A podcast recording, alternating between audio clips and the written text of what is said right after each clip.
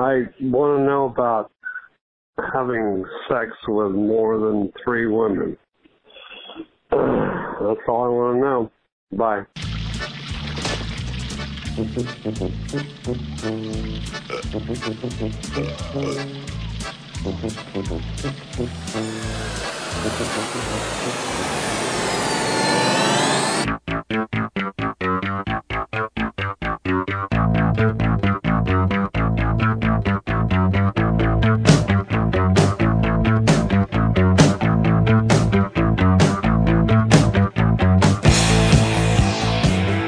This is Sick and Wrong, the world's source for antisocial commentary.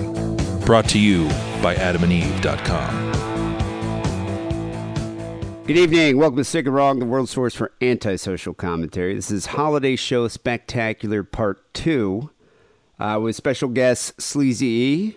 What's up there, Sleazy? Happy holidays and not Merry Christmas. and uh, and Steele. What's going on, Steele? Not much. What's happening? Yeah. Um, thanks for uh, subbing the show. Um, you know, I was trying to get uh, Wackerly on the show like we do every year, and uh, I don't know what I don't know what the deal is. I think he still has some animosity for you calling him out, Steele, for not coming out of the car and saying goodbye to, like, giving you a proper hug goodbye at the podcast convention so many years ago. he holds grudges, huh? That long. Oh, that's a long grudge, but I thought we've hashed that over uh, pretty much every holiday show for the last 15 years, haven't we? I mean, he, Sometimes he, he they should have come on this year. All of a sudden, he's got a bug up his ass. I, th- I think he does. I'm not quite sure. I think part of it is he was on in uh, November when I went to Japan. He subbed the show. And so I think he just didn't want to do a show this close to the last time he was on. I think he he does it once a year. Yeah, too much of a good thing, right? Yeah. Which uh, so anyway, overexposure isn't good. Yeah, and no one wants to be overexposed uh, to Wackerly, that's for sure. Um, but anyway, thank you uh, both you guys for being on, especially uh, Sleazy E. It's been a long time since you've been on the show. I was trying to look back through my uh, Skype calls to see when it was, and I, I couldn't find it. So it's been a few years, yeah. Yeah, it used to. I mean, it's funny. You know what? This is 2020 now, almost. Um, being it's almost the new year. Um, 2020 marks 14 years of fucking sick and wrong. 14 years. Can you believe that? How long I- have you been in LA now? Well, I've been in LA since like 2011. So almost Wow. nine. Yeah, almost nine years. But Wow. I can't believe I've been doing sick and wrong that long. Yeah. And uh, yeah, it's just That's like tragic. It is tragic. bad It's like- commentary on your life. it's like an incurable case of genital warts. It's just Yes. never going to go away. just, just keep coming back and back. I know, and, back. and yeah, no matter how much cream I put on it, you know, it just keeps coming back. It's this thing. Yeah, it is So what- tragic. how are you going to celebrate 15 years? oh God, suicide maybe. Okay. Yeah, that might Or work out. Ending the show, Yeah. followed by ending your life. Probably ending my life on the show. That will be the last episode. That would episode. be a, that would probably be your highest ranked show. in Yeah. 15 years. you know, GG Allin GG threatened. Stop. Yeah. You know, GG yeah. threatened to do it for years. He just OD'd. Maybe we can actually pull through. Maybe do a double suicide. Me and Harrison. Show's How done. would you do it though? Like, which what what you know? What what would your be your recommended uh, way of suicide? I think I'd have to put some like poison in my Miller High Life, and then just but that's like poison anyway, isn't it? Yeah, more or less. But anyway, just drink it, and then by the end of the show, just like, all right, I think this is working, and then just be done. Or Oh, maybe like a, like a Jim Jones type, like a Jones Like a Kool-Aid kind of thing. Yeah, but we got to do it on a holiday show, you know, because Yeah. it'd be like, so I'd probably do it in an eggnog. I'd probably put like maybe a bunch of fentanyl in my eggnog. And And you uh, both and you both do it the same way, or one would be do it would do it differently. I think you'd have to do it differently, right? yeah, I'm not quite sure what Harrison's uh, preferred technique would be. But I think I don't that- think it should be a double suicide. I think you should go murder suicide. oh, murder. Oh yeah, suicide. yeah. right, right. kills the other one, and then you kill whoever kills the other one. Then commits suicide. Go, Chris. Do a Chris Benoit on each other. You know. Oh yeah, yeah, that would work. You know, I think Harrison's had that wet dream so many times. you know, murdering me, then killing himself. Yeah. yeah. No, I think that's something that uh, definitely a bucket list item for himself. Anyway, happy Kwanzaa to both you guys. Uh, did you have a good one this year? Yes, yes, it was great. Yes. What did It's you do for, raining, for Kwanzaa mess? We have a tree. Yeah. Did you, do you have a Christmas tree in your house? Because you I live with your lady now, right? Yeah. I have a Christmas tree. Yep. A big And- old Christmas tree. Did you put it up like right after Thanksgiving, like you're supposed to, or did you wait? Well, it's gone. So she put it up like um like like a week before Christmas, but but old uh, Joe gave me the best uh, decoration. He got me a Baphomet made of glass. Whoa, a, a Christmas tree ornament? Yeah, yeah. Wow. And it that went straight on the tree. That's pretty cool. What about you, Steele? Do you have a tree in your dorm room? Fuck no. I don't think I've ever put a tree up in my life. I, I thought, didn't we discuss this uh, before Thanksgiving? I, the only decoration I did this year for Christmas was a still shot photo from the movie Invasion USA. Oh, yeah, Chuck Norris. shooting double Mac 10s. Oh yeah, with Nice, the Christmas tree nice. in the background of the photo. so that's a good movie. Um, did you get any Yeah. Christmas cards from your uh, your friends' families? Uh, no, they cut me off about 10 years ago because I don't send them shit. I don't even acknowledge that I got it. And then once they're done, you know, they, once they found out, like some of the people who were sending me cards, you know, they're, they're sending cards with their daughters. Their daughters were like now 20 years old, so I was now masturbating to them. Uh, I got cut off of the Christmas card sending list. So wait, did you get invited to any? I, I remember you were saying that like Martin's wife tried to invite you to Thanksgiving, but did anyone Mm-hmm. invite you to any uh, holiday parties? No, I think I'm cut off of the holiday party and invitation list as well. So wait, you had no ugly sweater, like ugly Christmas sweater holiday parties? Oh no, I refuse to participate in one of those. Uh, no, I will not go to an ugly sweater party. Uh, I've defriended people on Facebook just for mentioning that they're going to a ugly it's like you cut party. them off. Yeah, I just I can't take it. Like sometimes you'll go on the fag book and every your first ten things in the newsfeed will be somebody posting pictures from an ugly sweater party this time of year, and I I can't take it. I have to I have to rid them of my life. Well, I saw that you made a post recently that uh, you were planning to go back on like Tinder or, or some of these dating sites. Is it because you wanted Yes. to bring a date to your parents' house for Christmas for the Christmas dinner, your brother's house? a plus one. No, I don't even get invited. I don't. I don't even get that much of an invite anymore. You don't get So, no, invited don't to your know. Christmas party. Your own yeah, family's get invited. Christmas Even party. family doesn't invite me. Wait, I thought your brother did it every year. He he cut you off too. No, I did. I went over there for a little while, but you know, that's about the extent of it. So wait, so were you getting lonely over the holidays, and that's why you went back on Tinder? No, I just I'm bored, and I just it, I, I was never. I was never on the dating sites for like I was always on them just for the absurdity of to make fun of myself more or less and then to make fun of the whole concept of dating, let alone online dating. So like I like to go on there and the the, the profile I'm setting up now, I'm putting they have you check a box like are you a drinker, non-drinker. So I I clicked non-drinker and then turned around and every photo I uploaded of myself was me holding an alcoholic beverage. Nice.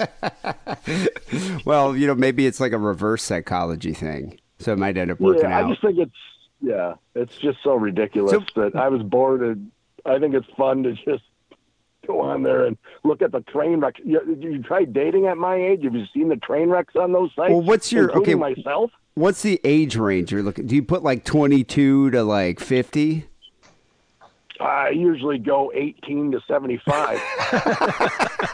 I want to a keep my options open. range. yeah, all right. So They won't Pete- let me go lower than 18, so I got to stop there. Obviously, for uh, legal purposes too, I can't go lower. So they they cut you off at 18, and I don't know. You might be able to go up to like 99 or 100 on the other end. I should check out how high you can go in age. I'm yeah, I was sure wondering what the limit limit. is. I wonder, you know, if you can go up to like 80 or 90. Um, so in Bay I City, can. because it's such a smaller, you know, a smaller city, smaller area, do you see a lot of people you know, like divorcees and like your friends' divorced Oh, wives? yeah. You run across all the bar trollops, like the tragic figures that you see at two thirty in the morning as you're both looking across this. Well, it used to be a smoke-filled room, but they don't allow smoking in bars now. But when you used to look across the bar at two thirty at last call, I see a lot of those in there, and and they're probably looking at my picture, going, "God, I've seen this ugly fuck at the bar too." So yeah, I love I love when they you post see a their lot of it in a their- small town. well they put they post their picture on like Tinder or uh, or Bumble or whatever with their fucking kids. As if you're going to be like, oh, Oh, yeah. wow, she's got kids. That's a plus. And you've got to and you got to work out which one is the one is the girl is the is the one Yeah. that's actually Isn't that the truth? Wow, you're yeah. like hoping it's the one on the left, but it turns out it's the one on the far right, and you're like, oh, yeah. Ian, it's never the one on the left. it's always the one that you, the last one that you want in that Yeah. photo is the one that it always is. Yeah. yeah, that, that's the other that's the other classic move is they post their, a picture of like a group photo of four hot girls, and then one Yes. just fat ugly one, and you're like, oh, well, I wonder which one I'm talking to. But quite often you have to go through like ten pictures before you try and work out the, which one it is. Yeah, it's, it becomes almost work. Like you're, Yeah. you're now now they're putting you now you got to work to fi- figure out who the hell it is. And So- then by then I'm just so annoyed.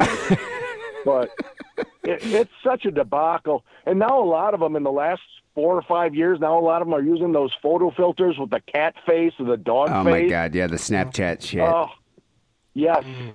They're putting those on their dating profile photos. Even the the the 50 plus women that you're looking at. Yes. The ninety plus women. No, So- they Yeah, really are. actually, it's the kids. fifth. Yeah, the 50 plus are even worse with that shit than the younger Snapchat age groups. Like my age group, like 40 plus and over, they're way worse with that dog face shit than the young the young girls are. But it's but it's probably real hair on their face though, isn't it? That's very possible. So, uh, Steele, did you actually get to the point where you matched with someone and communicated with them? See, I don't pay for the subscription. Like it, it's it like to get all the bells and whistles of these sites, you got to pay like sixteen bucks a month. Oh. I'm too cheap, too lazy, and don't really give that much a fuck about it. But they like have free weekends sometimes where you can make more connect. But so it's I'm kind of limited in terms of how I can you know respond or interact. If the if the person that has a if, if one of the girls sees me and they have like a full fledged membership, I think I can respond. It's it's set up. I don't I don't know all the bell how Wait, how is it this Tinder shit, or but- Bumble? Which one are you on? no, I'm just on regular right now. I I used to have a bunch of these sites that I lost. Like I had a different email account for. I can't get into them anymore. I don't know my password. I don't even know what my username was. You're very tech savvy, so, though. Yeah, and so I had to just start a new one from scratch. I'm just on like Match or one of the re- uh, one of the Oh, wait, you're on Match. dating sites. Oh, dude, you got to get on way worse. Tinder because Tinder's where all like Yeah. the the sluts go. Yeah, I've been on there before years ago, but again, I don't even know how to get on my account. I, I could e, yeah you might have to make a new one with a new email address. I couldn't even imagine what the girls on Tinder in Bay City would look like. Like yeah, Not it, good. It must be horrific, like a fucking David Lynch movie or something, or Cronenberg film. Like I remember when I was in uh, Scotland years ago. Oh, the that's right, Tinder yeah. there, were- Yeah. oh my god, the Tinder there was horrifying. So I wonder how that would compare to Bay City, Michigan. Yeah, Probably don't, very similar. Yeah. it could be. Yeah, I would just wonder size wise. I just, I guess with Bay City, because it's such a small place, is I would just be worried that I'm going to like run into my friend's like ex wife on there. Or run, or run into your cousin and not realize. yeah. well, I imagine that must happen a lot. Um, Yeah. so, uh, Sleazy E, did you uh, go to any work holiday parties? Did you do any holiday things? No, not not not in the slightest bit. But um, yeah, no, I'm sick of uh, uh, those Christmas sweater parties. The last time I had one that lit up, you know, with all the lights on it, it electrified my nipples. So I'm never wearing one of those again. Ooh, yeah, people can die from that. It could be possibly fatal. What about you, Steele? Do you have uh, with the the PI investigations? Do you have any holiday parties with that? No, I've never. I've fortunately, in my entire working adult life, I've never worked in an environment where we have holiday parties. So I've I've dodged that bullet for thirty years. Wow. Yeah. So, you're, so wait, they um, your company they don't do anything like that. Do they even send out a like a card? They they send out a card to all the all the uh, people that you've uh, been been spying on. Yeah, there you go. yeah, no, we don't get a Christmas card. Nothing. I mean, No we're bonus? spread out. All. I mean, we don't have like we don't even have an office, so we'd have to, and we're all spread out. You know, hundreds of miles away from each other. So, you know, That, we I don't do wondered. shit like that. So, Yeah, yeah. you I could have a Skype Christmas party. yeah. a bunch of PIs hanging out. Yeah, you know, we didn't at uh well, I, I got a new job recently, but my job didn't even I think they kind of had a holiday party, but not really, which is weird. Like uh I think because I'm a contractor, I might not have been invited to the full time holiday party, but I avoided Oh, all of it. you're a second class citizen. Yeah, I'm a- Yeah. yeah, it's yeah, like yeah. Like a Mexican. More or less, yeah. Yeah. And so uh, I didn't even get invited to any of that. So it's been kind of nice. However, what kind of sucks about my job is uh, we only got Christmas Day off. That's it. So I had to work this whole week. No Boxing Day, nothing. Nothing. Which is weird. Most companies give you at least two days off for Christmas. It usually New Year's and New Year's New Year's Eve and New Year's Day off. Are Matt- you off New Year's Eve? No, I got I got New Year's Day and Christmas Day off. And because I work through uh, recruiting companies, I'm a contractor. Those are Yeah. both unpaid, but like forced. You have to take it off. Right, right, right. I should have got all like, you know, Jewish pride on them. Be like, I'm Jewish. I don't Oh. celebrate Christmas. I want Hanukkah. Day. I want Hanukkah day Yeah, off. give me eight days for Hanukkah. Yeah. Yeah, that, I'm sure that would have went over well. Anyway, It is strange coming into 2020 though. We're coming to the end of a of a whole decade. I mean, it seems doesn't that seem strange and weird and It is surreal. crazy? Well, I mean, Yeah. it happens anyway. But I, I always feel like because when it's like a milestone New Year like this, when it's like a decade ending or something, that's when you get reflective and you look back at like the last ten years. Like, what did I do with my life? Do you? Yeah, I Yeah, think you're. yeah, sup- I think people do because I've seen it on Instagram where like people are like 2009 to 2019, and they show pictures, Yeah. and I'm just like, wow, do I really want to get depressed? See Do what I've been doing this for. the same people. Yeah, Go ahead. No, I've been doing this for the past fucking 10 years, and it's exactly the same. But So you guess- remember like 1999, you know, that was ever- everybody was, you know, and it feels like the 20, that was like yesterday, and that was 20 years ago, you know. That was a long time So- ago. It means we're getting old. But that was a Yeah. that, that one was a was a pretty cool New Year's because the end of like a millennium. Yeah. Um, but then also, uh, everyone was freaked out that like, remember they had like that Y2K paranoia. that. Yeah, like Y2K, and every, you had to be uh-huh. ready for Y2K, and people were hanging out by ATMs thinking that cash was going to shoot out. I mean, remember that, like the hysteria. and absolutely nothing happened. No, nothing happened because it doesn't matter. it's just fucking time. But yeah, I, I do think it's funny. I'm I'm kind of dreading on New Year's Eve all the fucking you know sanctimonious posts that people are going to start posting about their ten years with their family and how much they've grown in the past ten years. I'm kind of Oh, they'll start posting the New Year's resolutions Ah. about how they're going to lose weight. Then they show the pictures of 10 years ago, and they're fatter than they were in the 2009 photo. And every year since then, their resolution was they're going to lose weight. They're even So- bigger.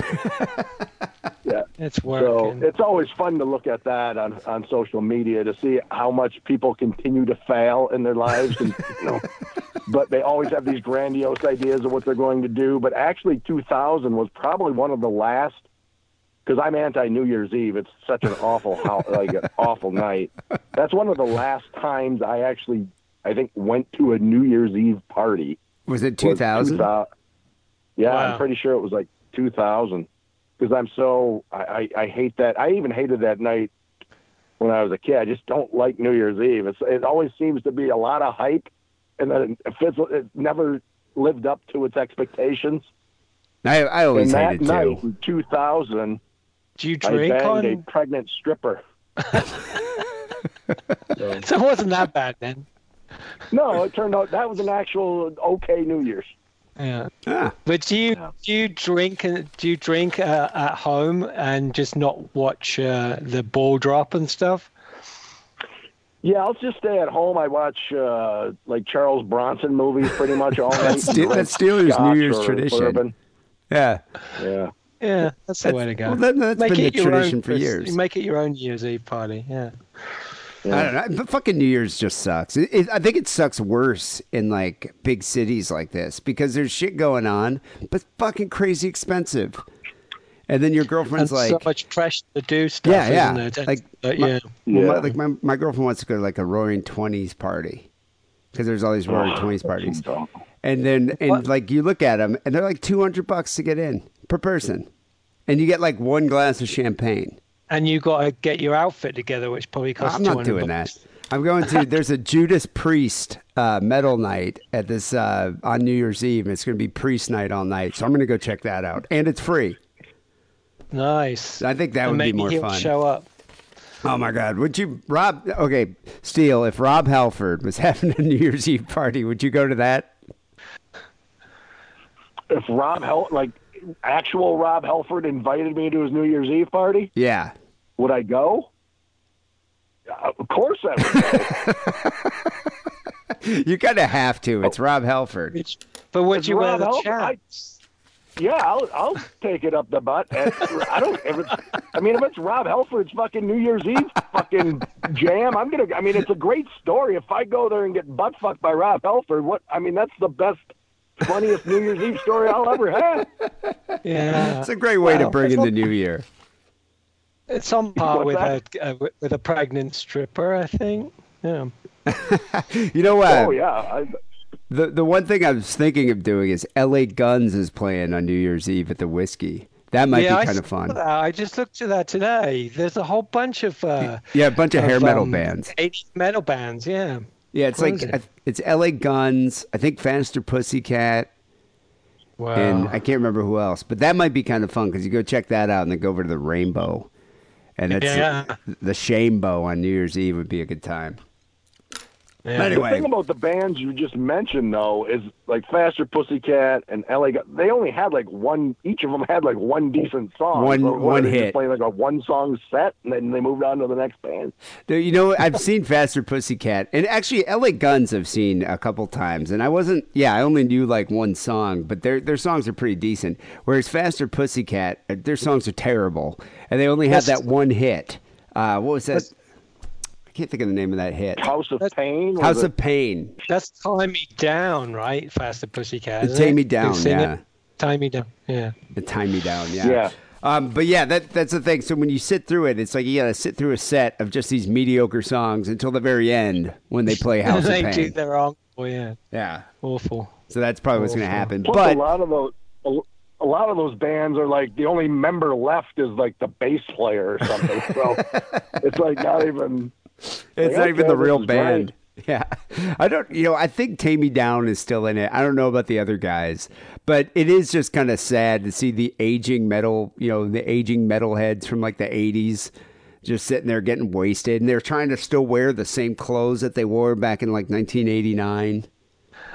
Yeah, it's tragic. Oh, it is tragic. It's like Bay City, Michigan Tinder. That's what that is. Um, Pretty Anyway. true. So uh, I did an interview for this week's show with a friend of mine named Julien Nitzberg, who just directed and actually wrote um, "For the Love of a Glove," a new musical about Michael Jackson.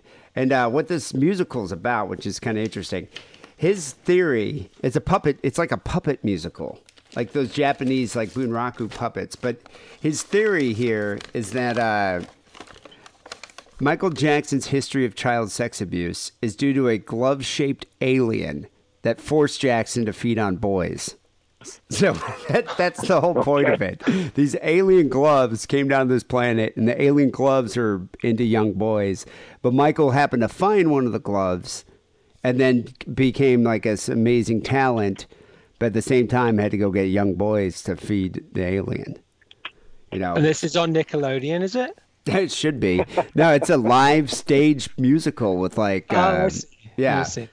or- original music and all that. But what I'm interested in, I kind of we kind of bring this up, is it's it's sort of unavoidable to talk about like the whole pedophilia thing. Um, especially with that documentary that just came out. Did you see that? Uh, did you see that documentary, Steele, Leaving Neverland? Yeah. Yeah. I saw it. Oh, you saw it too. I watched it eight times. I couldn't believe it. I had to watch it eight times. Did you go out and buy a life size cutout of Peter Pan to stick in, stick in your wall? That I was the best scene. Well, I'm hoping he has that scene in the play where it's like, you know, Michael Jackson masturbating to some kid's butthole. But Yeah, that was the creepiest part of the whole special. Was was a kid that was describing how he had to bend over, spread his ass lips apart so Michael Jackson could masturbate. that was It a was open, climactic. yeah, it was a climactic moment for the the movie and for me. Yeah, exactly. I couldn't figure out why that when that scene got over, my pants were at my ankle. It's always been a dream for me just to like have Michael Jackson stare into my anus. What color is the is the glove at the end of this uh, play? Brown. Brown. No, there's like five uh, alien gloves. Um, Oh, but anyway, yeah, Ju- Julien's a fascinating guy. Uh, he's done a bunch. He did uh, uh, what did he do? That Wild and Wonderful Whites of West Virginia about like this generation of tap dancing outlaws. I think that was like produced by uh, Jackass uh, Knoxville, Johnny Knoxville. Uh, but he's done a bunch of things over then. I know he was working on like a Tiny Tim uh, docu or uh, biopic on Tiny Tim, and like John Turturro Oh, was supposed to be do it. Yeah, that that guy was that guy had a weird life too. He was very odd. Yeah. He was he was an odd yeah he was an odd one. Um, anyway, let's let's play this interview with uh, Julien Nitzberg about uh, his upcoming uh, musical play for the love of a glove.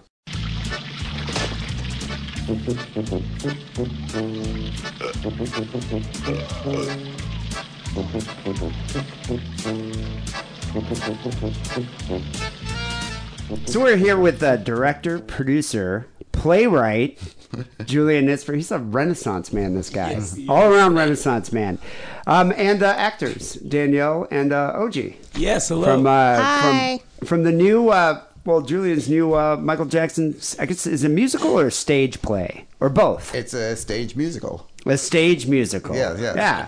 For the Love of a Glove, an unauthorized musical fable about the life of Michael Jackson as told by his glove. That's how it is. Yeah. Yeah, I'm looking forward to seeing this. I'm really excited about it. Thank you for having Yeah, us. it's like a month away, right? January 25th, we open. January 25th. Yeah. At, Wow. the, new- at the new Carl Sagan Andrean Theater in Echo Park, Los Angeles. Yeah, right over in uh, over in Hollywood. Yeah. Oh, wow. Or in Echo Park. Yeah, I guess. I guess it, is it? I guess technically it's Echo Park, but yeah, close enough. Close enough. Anyway, happy holidays! I got you guys some uh, some chocolate coins, Oh, thank some you. Hanukkah gelt. Yeah, Thank you. It's always Thank good. you. Did you ever get that when you were a kid? Yes. Yes. That was like that would be a gift my dad would give us for one night of Hanukkah. it would be like, yeah, it was like that's why Hanukkah just sucks. It's like you get maybe one decent gift, Yeah, but then you get like a pair of socks one day, or my dad would be like, "Here's some chocolate coins." And it's like, yeah, it's like great. Yeah. Hanukkah guilt. Yeah. But anyway, It's enjoy. better than Thank Hanukkah you. guilt. yeah. No, there's, there's lots of guilt. And you're a bad son. You only get one coin. Yeah. Um, this is, uh, I think this is the first time you've been on Sick and Wrong. It is, 'Cause, it is, uh, yeah. you're on the show I did with Lenora called Yeah. The Obscene Stars. Yeah. And I'm trying to think, uh, I forget his name, but he was the director of the Devil and Daniel Johnston Oh, Jeff movie. Jeff, yeah. Yeah. Did you get him to come on too? Was he? Probably. He's yeah. one of my best friends, and we write together a lot. And that's a that's another great documentary. And then uh, we were talking about the the Wild and Wonderful Whites of West Virginia. Yeah. which was a uh, Johnny Knoxville produced Johnny Knoxville documentary produced that you did. it. Yeah. And that that was great. I mean, you like didn't you spend like a like a year living out in West Virginia, A year and four months. Yeah. Yeah. Wow.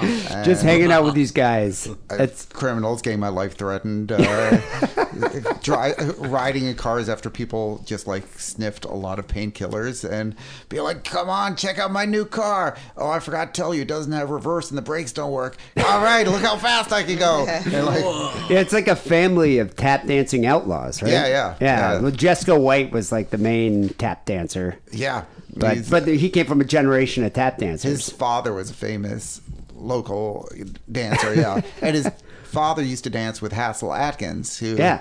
and so they were. That's how I Father met of them. psychobilly. Yeah, so I'm I was doing a Hasil Adkins documentary. Who's this guy who basically was in 1956 when Elvis was. Uh, this I always explain when Elvis was giving birth to rock and roll in 1956. Hasil was trying to kill it, and um, he was, and everyone else is singing romantic songs, and he's singing songs about cutting Just- people's heads off. Yeah, redneck, Wow. psychotic hillbilly music, really. Yeah. It's, and the, the Cramps actually covered a couple of his songs. yeah. Yeah. So basically, he was doing punk in 1956, like one man Oh, yeah. band. He was like a GG Allin of like rockabilly kind of. Yeah. He was another person who threatened to kill me. So, It's a long list Yeah. of people Bring here. out the best in But people. uh, yeah. But you know what? When you're hanging out with bipolar hillbillies, it's kind of tough. And he'd gone seven straight days without sleeping. And, um, yeah, yeah, yeah, it takes a toll on you. you know? yeah.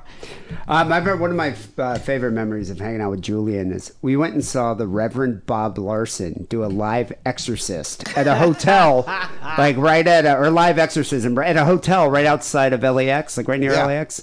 And your dad was there. it was great. It was like a big group of us Yeah. and your dad, and like he's sitting there pulling people from the audience, like trying to get the devil out of them. Yeah. it was ridiculous. No, that guy, he got the, he exercised that one really crazy bald Yeah, guy. that, with that crazy bug. Who I'm I'm convinced that guy was a plant. I've been to so many of his exorcisms. It's not a plant. Like, You think it's that was a real? plant. I don't think so? know. There's always a plant. you know what? That's how it works. that guy was a, a rubber plant. I will, I will, I will. T- he's coming back in January. Is he? Uh, yeah, yeah. oh, we should go again. Do you know who Bob Larson is? No, but I know it's a plant. So he's this guy who Yeah. made his name in the 70s because he was the guy who said all rock and roll is evil. And he was the Uh-huh. leading guy who was like leading protests against Ozzy Osbourne. Yeah, he was concerts. against Black Okay. Sabbath. He was against uh, Ozzy. He was against like all heavy metal at the time. I just learned about Marjoe. Marjoe Gortner. Yes, he's another. He was some I sort love of Marjoe. charismatic preacher, and then later he's like, "It's all a fraud." Yeah. Yeah, and then he started to do some acting in the seventies. Uh, he was great. Yeah, the documentary on him is great. Yeah, So- he's another one. But so um, yeah, but Bob, Bob's daughters are even in the exorcism game, I right? talked to people there who were like, Some game. like that exorcism bucks. Yeah. I mean, that guy was amazing. Like, no, no, this guy, like, he, when his demon came out, he started fighting Bob, and Bob's a guy in his Yeah, sixties. there were like three guys or four guys holding him down. Yeah. Yeah. Um, Oh. and um, yeah, the demons come out and will attack Bob, and so it's like it's like the best of Christianity, and the best of professional wrestling. brought together. Just kind of melded together. It is, yeah. It's like the, the social WW dynamics church. in the room. Yeah, it's if you love The. Exorcist and you love Mexican wrestling, You gotta, you gotta tell me where he's gonna be in January. I'll definitely I think go he's check back in out. Pasadena. I, Oh, I that- subscribe to his newsletter. So, Oh, wow. um, Yeah. some place with a lot of seats, like what the convention center or something. no, he doesn't attract that many It's- people. Yeah, he only gets like a handful of people, and then he goes out and tries to sell you his like special exorcism cross and his like special exorcism Bible. That's that's what it is. It's like a scam. Yeah, yeah. But oh, for sure. I gotta say, it is. I mean, whether or not these people are plant and they're actors, or whether it's real, it's a spectacle. Uh, it's it's yeah. definitely something to see. Yeah. That, I, hilarious. I mean, I've talked to people who, because I've gone to a lot of the exorcisms, and I've talked to people. They're like, "Oh yes, I was exorcised," and you know, like just random people there. And this woman was like, "I, I really, eh, Bob is amazing. I brought my gay friend. He was really struggling with his sexuality, and I told him it was just Got the gay demon out. and it was like I told her, him it was just his demons. Like this woman talked to me for 20 minutes. She was like, and I had no idea because I took him. And then it turned out I was the one who had a demon, and I had no idea. And Bob found my demon, and now I've been studying with Bob for six months, and not and giving him a lot of money. I was gonna And, say, um, how much? yeah, yeah. Because he has classes that you can sign Oh, up yeah, for too. course. And she was just like, and my friend who is gay, he didn't find any demons in him. And I was like, You know, Bob Larson should have probably exercised Michael Jackson. He Could have got the he could have. demons out. Yeah. it might, might have turned the story might have turned out differently. Oh, one last Bob Larson story. Um, we went, and after I probably that day when you came afterwards, like I had a couple of friends who came. One of whom was Eva. Do you know Eva? Oh yeah, Eva was there. Yeah, yeah. And Eva's a very attractive woman, and and they were all like, "Let's take a picture with Bob." Bob was like, "I'll take a picture with you." And she said as he was posing with the two women, he totally did the accidental butt graze. of course. Not surprised. I'll take a picture with He you. was just checking for demons. Yeah. You know, that's how it works. Butt demons. butt demons.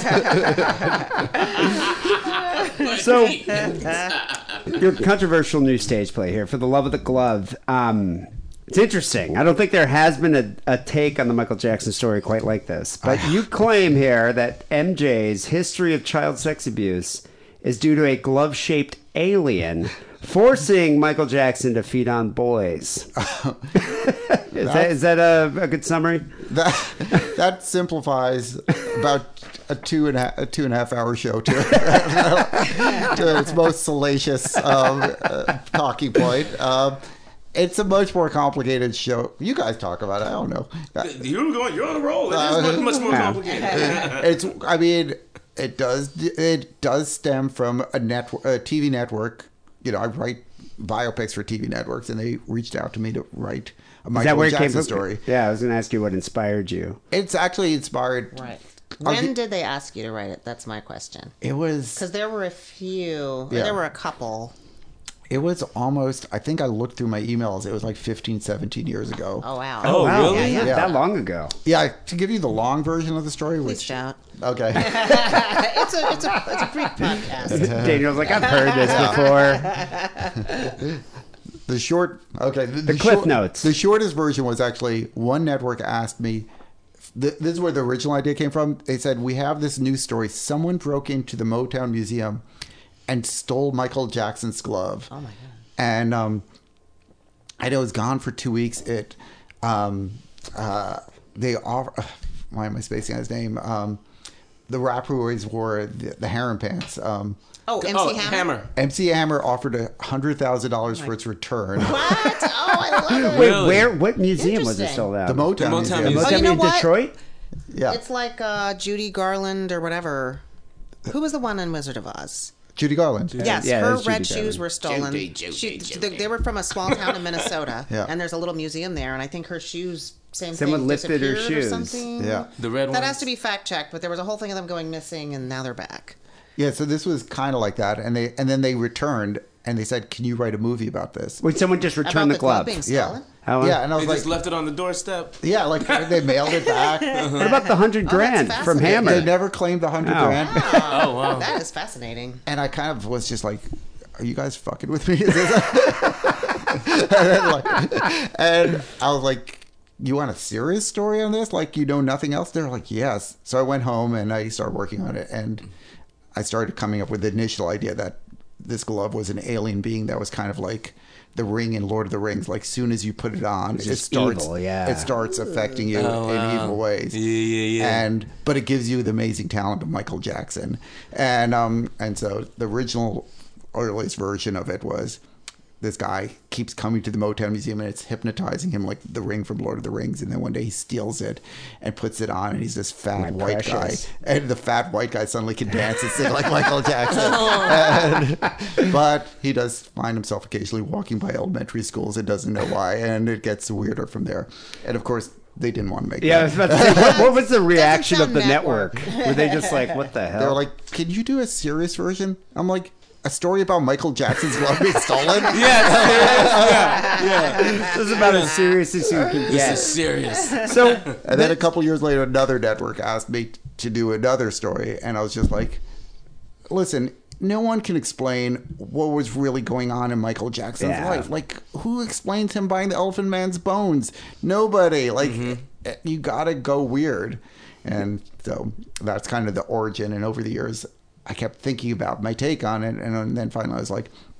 I want to write this as a stage musical, so and it's all original music, no. Michael okay, yeah, Jackson so you music. can't use any, even with like a like something that's satire. You can't like parody a Michael Jackson song like Weird Al did. Mm, uh, we didn't want to. We It's- wanted, it's uh, we wanted music. to do all original music that w- was part of the musical and tells the story. So, um, Oh, okay, all right. So it's like and it's a lot. It's about a lot more. You guys But can. the songs are great. I The think. songs are really good though. Yeah, they are. They go with the story and they and the, the vibe and the feel and the energy that they have. Like It's pretty. And the words that go in this to the songs. Yeah. Did you write all the lyrics? there. Yeah. And but you, who wrote the music? Um, uh, composing team I'm friends with um, Drew Erickson, Nicole Morier, and Max Townsley. Oh wow, that's cool. And uh, they're Is it- do you guys sing in the uh, in Yes. the, in, Yes. in the musical? Oh. Yes. We sing, we do puppetry, Mm-hmm. we Yeah. act. That's a, that was the, uh, the my next question. So what what And made dance. you uh, decide to do the play with puppets? And these are these are like Japanese bunraku puppets, right? Yeah, they're full body size. Like basically, Michael's puppet is life size. Um, so it's what four foot ten At least, yeah, at least. Mhm. Um, Daniele, And there's hand puppets too. yeah, Daniele works three different puppets. I am a hand puppet and I'm two body puppets. She's Hazel Gordy, Berry Gordy's daughter, who marries Jermaine Jackson. Jermaine Jackson's wife. Yeah. Yeah, she's um, Emmanuel Lewis. Webster. Yes. Yeah. Oh, wow. yeah, yeah. That's Spending great. my days losing track of the ways. Never getting caught up. You know, you know it. Love was Haven't heard that in never brought up. Everybody. Um, and she's also one of the evil aliens because there's Right. five. I don't know there's that I would five. call myself evil. I have goals and things I want to accomplish, but I don't see myself Driven. as evil. Driven. Yeah. Well, what about you, Ogie? Who do you play? I play Joe Jackson. Joe Jackson, The Michael's father. father. The father. Oh, wow. Yes. He is. So, had you done puppetry before, or was this your I first? had never done puppetry time, huh? other than you know having a puppet theater as a kid in preschool, and I was nervous about it. And then we had a week of puppet camp, which was great. Put away all my fears. I love doing the puppets now. Well, you had puppet camp with like puppet trainers we that came out and showed you how to do it. Yes. I mean, is it difficult? I mean, these are those are they seem unwieldy. They seem very large. Well, some of them, the body ones, some of them strap on. I'm doing quick change, so mine it is. There's just some strength and grounding involved, but they're not. Uh, I'm not dancing with them on. You know, Oh, the other people are doing even more. But after the week of, we had puppet theory where they sort of explain like dispel what you think puppets are, or you know your what we you know what we usually think of as puppetry here, and then you're just sort of starting from the ground up, learning like basics you know, grounding your puppet, connecting with your puppet, making it focus, things like that. The usual. So wait, And is Joe a- Jackson a puppet as well, or is that he's a character? I'm the Okay. only one in the show with no puppet. I don't. And we have puppet I don't. Yeah, I have puppet experience, but I don't do any puppet. What, what's your puppet experience? Um, I used to go around in school in uh, schools and and do like a, a nutrition show. Like a puppets. ventriloquist? Uh, no, Oh, no, it was a whole like body puppets, and Oh. like I would be like the guy coming looking for a job, and then I'd run into these puppets. But we all change roles, like depending on like if somebody is sick and like and all that, the actor. So, I you just so they learned were how to do hand puppets. puppets, body pu- all kinds of different kind of puppets. You know? Wow. Yeah. So, what inspired you to do a puppet play? Like, had you ever done puppets, worked with puppets before? I hadn't. I mean, as a kid, I had. I, Well, yeah, yeah. Um, Who hasn't? but yeah, Right. I just think I'd seen a lot of puppetry in Chicago and just loved puppetry more than real people. And um, and you know, when I was thinking about the show, the so the first act is all Jackson Five era, and the second act is just Michael Jackson the year he makes Thriller. So we don't go into like the really dark years of Michael. It's So you don't go into like the Leaving Neverland years. We don't get The into Conrad Murray years. yeah, no, no. we um, we imply what we know is going to happen in it, but um, but our Michael is a very different Michael. Our Michael is the Michael we wish existed, uh, so and who we wish had been controlled by aliens. Um, He might have been. You never know. yeah, he was kind of a weird dude. and, and it's, if you understand that aliens were doing all the weird things that Michael was attributed to, you feel a lot better about Michael's career. So, um, Well, 'cause- that, that was one thing I was wondering if, like, the alien glove is your, like, coping mechanism to rationalize the fact that he's kind of a creepy dude. Or became one. Well, I mean, that's when they asked me to write this. I was just like, I can't explain this, but you know, and I'm I grew up as a giant Michael Jackson fan. Like as a little kid, I was watching the Jackson Five cartoon all the time, and um, and so at the end of the day, Thriller changed my life. When I was a kid, that was like one of the coolest things I had ever seen up Oh, until yeah, that point. Like I never really even knew about horror movies at that point. And then I saw that, and it was like me and my sister like wore out two VHS oh, tapes. Oh, yeah. doing it. It was like yes. I mean, The that's making the of thing. Thriller, he the was such an tape. icon. I mean, and he uh, played a role in all of our lives. Yeah. But it was weird to see what he became in the '90s. Like, what was your reaction when you saw like what's going on with Well, Michael Jackson I these always days? wanted to, you know, they were like American royalty. Yeah, And then I mean- especially for black people, they were always in the magazines and we Mm-hmm. just lived by, you know, they got to live in California and they had a pool and, you know, the latest and greatest of everything. And so talented. You know, so I I I guess at the time I was just like okay, I see the surgeries happening, but it's easy to sort of say like, well, it's a freaky life. Yeah, you know, I you mean, just it's it like was he's easy a to write out the celebrity. yeah, exactly. Yeah. It was like easy to sort of be like, well, I guess there's plausible deniability of blah blah blah blah back then. And And it was also, you know, you're limited to how much you knew because Oh, there's no exactly. internet. Yeah. There was, you know, we didn't know yeah, back, about a back lot of then this. for me, I was more like when he I, when he was little, I was like, oh, he looks like me a little bit, you know, little chocolate ass afro? boy and all that. Yeah, the afro. and then as I got older, I was like. Well, he's not so chocolatey anymore. okay, he doesn't look like me as much, and um, and so I started separating. But I love the music still, but I didn't Yeah. identify with him as much. I was Right. like, he's not chocolatey. And I will say that the vitiligo thing. Now it's like, oh, people have vitiligo, like models yeah, and like yeah. Americans. That like, if Michael Jackson hadn't had the vitiligo back then, it was like he ain't got no vitiligo. and then as time has gone on, people have sort of acknowledged, like, oh yeah, that's a real thing, and you know, blah blah blah. Like the girl who won America, or she, I don't know if she won it, but she was on America's Next mm-hmm. Top Model, and she's not doing any makeup or anything to cover it. But it's like I kind of feel like that wouldn't have been possible if the word vitiligo hadn't kind of gotten into the mainstream because of the Michael Jackson thing. Yeah, because people had heard. I don't think people really fully comprehended what that meant. Yes, at the yes. time. I didn't know what it meant. I was just I like, actually okay. had it when I was like younger for like a stint of my time, Mm-hmm. and they had to talk to my school and tell all the students Oh, not wow. to treat me different and all that because I had these like skin like light. It's like places. splotches, like yeah, light little areas, splotches. yeah. And my parents would take me to the doctors and find out, and then all of a sudden when it just my skin just like matched. And Right. the doctors didn't know why, but Yeah. and they were just like, "Okay, go home now." But, uh, but yeah, the Was school. it co- because you stopped masturbating? yeah, Probably. Yes. yeah, I remember. I, I always I remember. was like, it's getting everywhere. It's, it's, getting, it's turning my skin colors.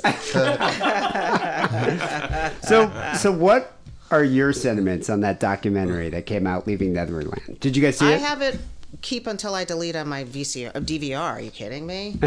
Because I knew, like, eh, you don't know, you might not be able to get a copy of this. yeah, I mean that's You know, that's definitely true. It's You might history in never. the making. You- Well, that's the thing. Like the Jack. That's one, one thing I was wondering about your your play. Like the Jacksons are like very litigious, and I heard they were suing HBO and they were suing. So were you Mm-hmm. Right. at all worried about some kind of lawsuit that could happen? I mean, we hired an attorney Oh, okay, early on to like read uh, a First Amendment attorney to read the script and vet it and be like, okay, you know. And she basically said, you know, Jerry Falwell versus Larry Flynt, we're protected Yeah, under, under satire. under satire rules, Yeah. and went through everything that like could be, you know, causing trouble, but. I think when people come to see a show where it's an alien glove controlling Michael Jackson, they might know not everything's true. So It's a- I mean, I think they also like appreciate the comedy behind it. You know, Yeah. it's like, So, but yeah. but but in all honesty, do you think he diddled those kids? listen, I've never wanted to have sleepovers with with ten year olds. That's all I'm saying. Well, that's I'm what like, blew my mind about that. Is like the parents were just like, yeah, here's a stranger. I'll leave my five year old with this guy, with a six year. Who would do that? That's why there was. I mean, Yeah. the parents are definitely culpable. Well, that's what's interesting about the documentary and the Oprah follow up special is that it's a process of people trusting. These were kids that were like, I'm a super talented dancer. so there was always a professional reason that they were around each other. and the stage parents. and then it's sort of gradually like hey i'm mentoring you know like it when you see it happening in slow motion you might not notice it in real time because it's not like I'm pulling up in a dirty van. You know, it's not that. It's With like, candy. Puppies. yeah. no, you're pulling up in the dirty van at my house with puppies and candy. and candy. So wait, does the alien glove drive a dirty van? Or Uh, well, no, no. no. no. So but it is it's about i mean it's not i think the show itself it's not just about like that moment it's about the whole thing of them getting in the the jackson five getting into the music industry and there's a lot of stuff about motown and you know pat boone Donny and- Osmond, Yes. you know. Yep, Yeah. I was going to ask you about that because you also go into uh, Michael Jackson's uh, background as a Jehovah's Witness, which Yeah, is that's a a lot of people kind of part of it. overlook that. But I mean, such an oppressive religion had to have had an effect on him. Well, that's you know, uh, you know, whenever I'm writing something, the things I think about are like, what's the religious background of the person, what's the economic effects on them, and then like, what are the societal effects, whether it's anti-Semitism, racism, etc. And with this story, those became major things. Is Yeah. okay. What religion did he grow up in? He grew up in a super homophobic, anti-sex religion, which is Jehovah's Witnesses. And Jehovah's Witnesses teach you from when you're a little kid that if you masturbate, it can turn you gay. And Really? Yeah. I've, not- I've never heard that. Wow. yeah, so that's our the fourth song in the show is about that. And basically, Catherine's telling him, if you ever masturbate, you're going to turn gay. And um and um and Jerry Minor, who plays um, Thrilla, the the the main glove in it, was raised Jehovah's Witness. Oh wow. Yeah. And and If- yeah, go ahead. Oh, well, he was in a documentary too about it. Jerry was, Yeah, he. and it's much more of a cult. That, I, even as a kid, I remember that thinking like, ah, Jehovah's Witnesses. That's because it was known that Catherine is a Jehovah's Witness, and sort of making them all do it. I mean, that's a that's the door knocker religion, right? them One and the of them, Mormons. yes. Yeah, well, Yes. those are Mormons. Yeah. One Yes. okay, one of them. Yeah. so so you know and but his brothers always teased him that he was a little girl because they obviously sensed michael was probably gay and and so you know that one of our producers um, was the Jackson Five's tour manager back in like '68 when they started, and he was like, "Yeah, they used to always tease him that he was a little girl." So we're kind of getting into, you know, what is a kid who's probably knows he's gay, who's being bullied by his siblings for being gay, and his mom is telling him if he ever masturbates, he'll be gay. How does that affect his sexuality and his future? Yeah, his development. and his development. And you know, if you look at all these anti-sex religions that are all about oppressing your sexuality, obviously.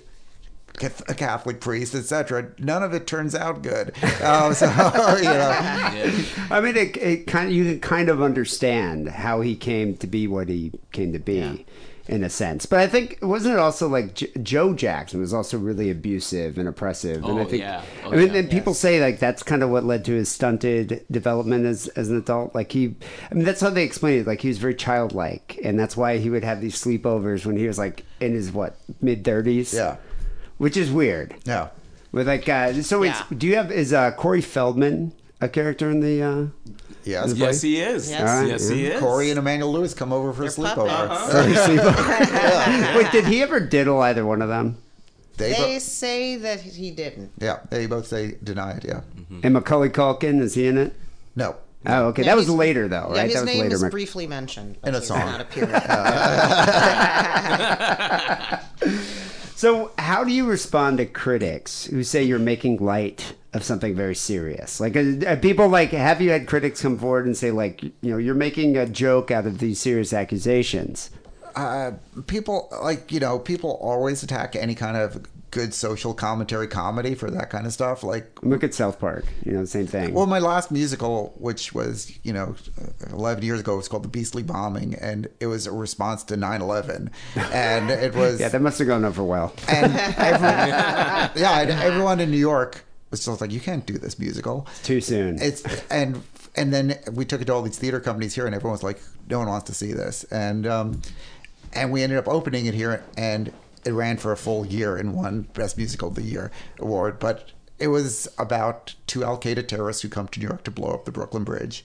And when they get to the Brooklyn Bridge, they meet two white supremacists who've shown up at the Brooklyn Bridge to blow it up also. And, and, Where they um, like have a common bond. and then in song, they both realize that they both equally hate Jews and become best friends. And and comic hijinks go from there, including they're escaping from the police and they run into New York in the first clothing store they see because they need to get new no. clothes because the police have seen them is a clothing store run by Hasidic Jews and they run in This is like a Mel Brooks musical or something. It sounds very Mel Brooks ish. and they meet a Hasidic Jew who also hates Jews, just secular Jews, and um, and uh, they come out dressed as Hasidic Jews, and but it's all about you know 9/11 and Bush era Terrorism politics and, and, yeah, terrorism politics. and you know the LA Weekly wrote up, you know, which was a great newspaper in its day, wrote a great thing like comparing us to this show at the Ahmanson, which was also about Bush and 9 11. They were like, this show explains it all much better because it's funny and it's not trying to be serious and it's like helping you process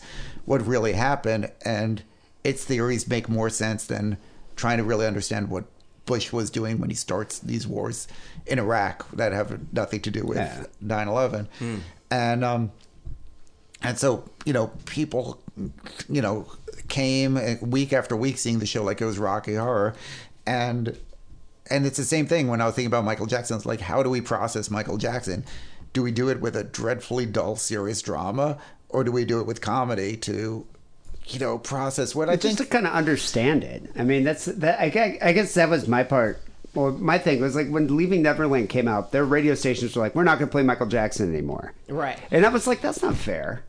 Like to deny the music to people. Yeah. But then again, I mean, it's it's how people are processing it. And we, You you know? know, and Right. to, to I, I'm sure to you guys, to me, who like grew up as a little kid loving Michael Jackson, and then like as a teenager loving Michael Jackson, how do you reconcile these two Michael Jacksons? There's like the great Michael Jackson of amazing music, dancing, and changing the world, like, and then there's this other Michael Jackson, and our comedy is a way to, you know, for me to process Yeah. it and like still realize Make sense of it. Make sense of it, And- yeah. and- yeah. And I mean, that's what that's and what true great comedy been, does. Uh, he's been dead for seven years now. So I think once a person is dead, it's different. Fair game. Than, you know what I mean? When they're alive somehow. You know, like whatever he's on the other side or whatever. I don't know what Yeah. they believe in. Jeho- I don't even know that he remained a Jehovah's yeah, Witness. I think he, as I soon think as he, got left, out of it. Yeah, did he leave? Like Because the entire family, the family left they all, had to that. live there, and they would all just like get married to leave. Yeah, you know, they would all be like, "I'm getting married. I'm 18. Bye." You know, every single one of them, like Latoya, Yeah, it's like as soon as they can Janet, they all got married when they were 18 because that Yeah. was like their way of leaving the house. or having sex.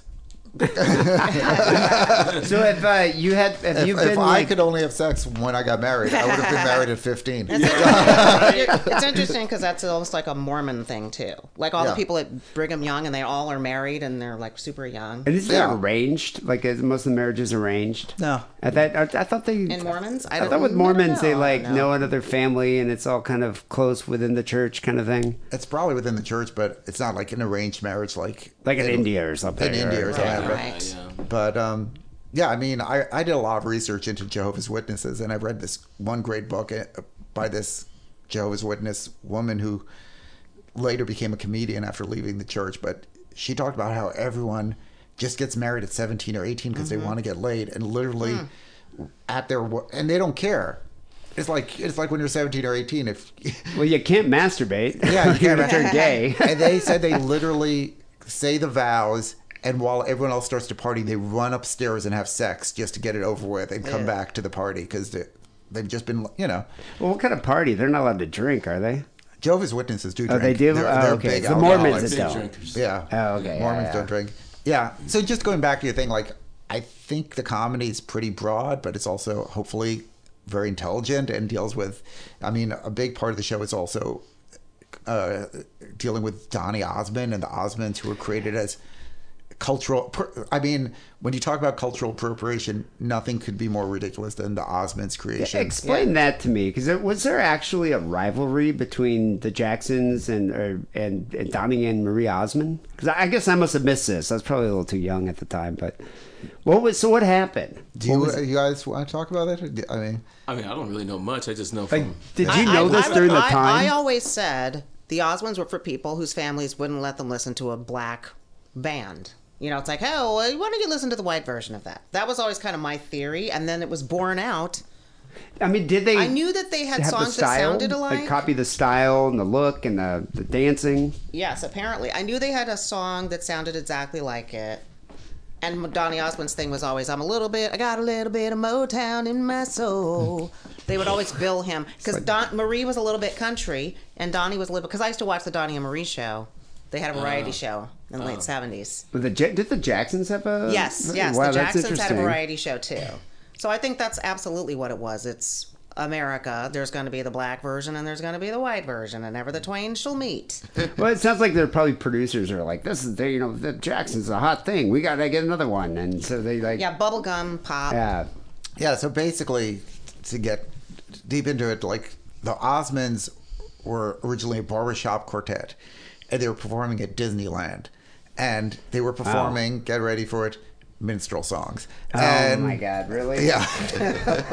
Oh yeah, It just gets worse. yeah, yeah, like you just like when I started doing, but And they- that had to be what the sixth. That's Yeah, like what this- year? That was way too late to be doing Yeah. minstrel. I hope they were in like yesterday land. You know, like, come on, man. I, do, I, I just In watched. Yesterday Land. All you watch all those old Hollywood musicals. They love to slip in a minstrel number. Like it was just part of the rotation.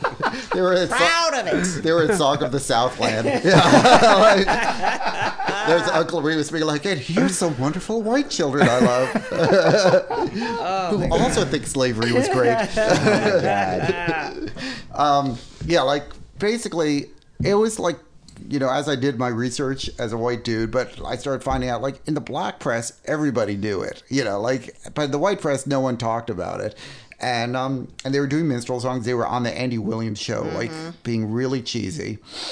And um and literally they went on tour and I, I while I was following the timeline their transition seemed to happen they started being interested in doing more contemporary music and they went on tour with Pat Boone Japan Oh my god!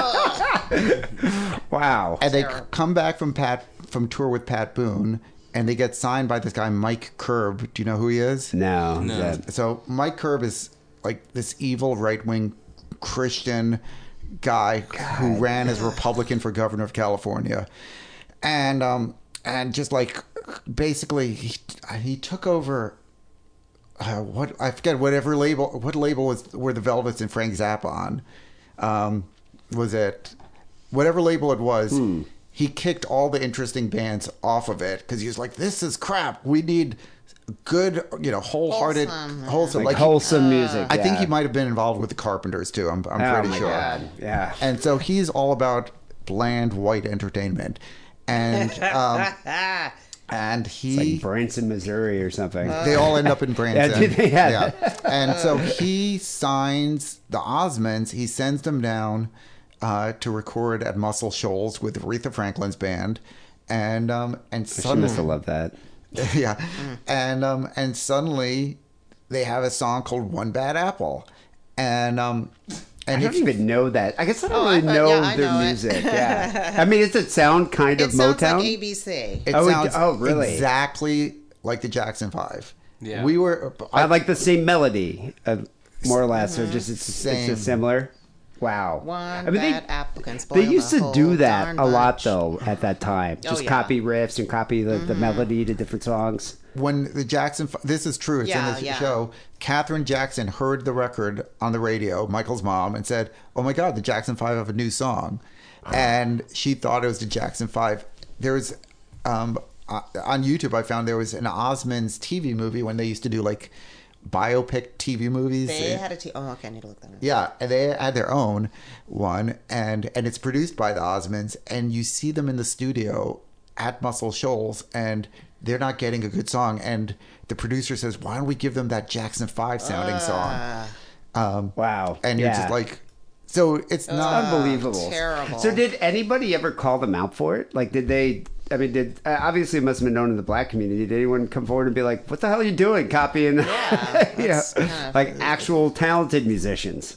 Uh, I don't. I, I know nothing about the. When I grew up, I didn't hear about the Osmonds. Yeah, I, I never. I guess I I knew of the Osmonds. I just never knew their music. yeah. Yeah. yeah, Them as a group, they were a little before my time, but I definitely remember Donny and Marie. And sp- it was a little bit creepy too because they were brother and sister, but there would be sort Yeah. of mild flirtation banter. yeah. That that, they was kind of have, you weird. know? they were stealing Sonny little and Cher's out. yes, they They were were- Sonny yeah. and Cher. Oh. and they were young too, weren't Yeah, they? they were like, like- eight, they were 17, teens. 18? I mean, it's great. It was the '70s. It's great variety, just cheesy, horrible. It's like Joanie loves Chachi kind of thing. Yeah. yeah. So part of the thing we get into is, you know, not only are they doing the Jackson Fives act, they're dressing like them, they're Mm. learning to dance like them, but they're Mormons, and Mormons, Oh, at and that- they were Mormons. yes, Oh wow, yeah. who don't believe in masturbating because it can turn you gay, and um, and we're teaching the Mark of Cain doctrine. Do you know about that? Oh yeah, yeah, yeah. With uh, where you're branded with the mark of Cain. Cain killed Abel. Yeah. God turned Cain a punishment. He put a mark upon Cain. Yeah, is what the Bible mark of the says. murderer. And but the mark is turning him black.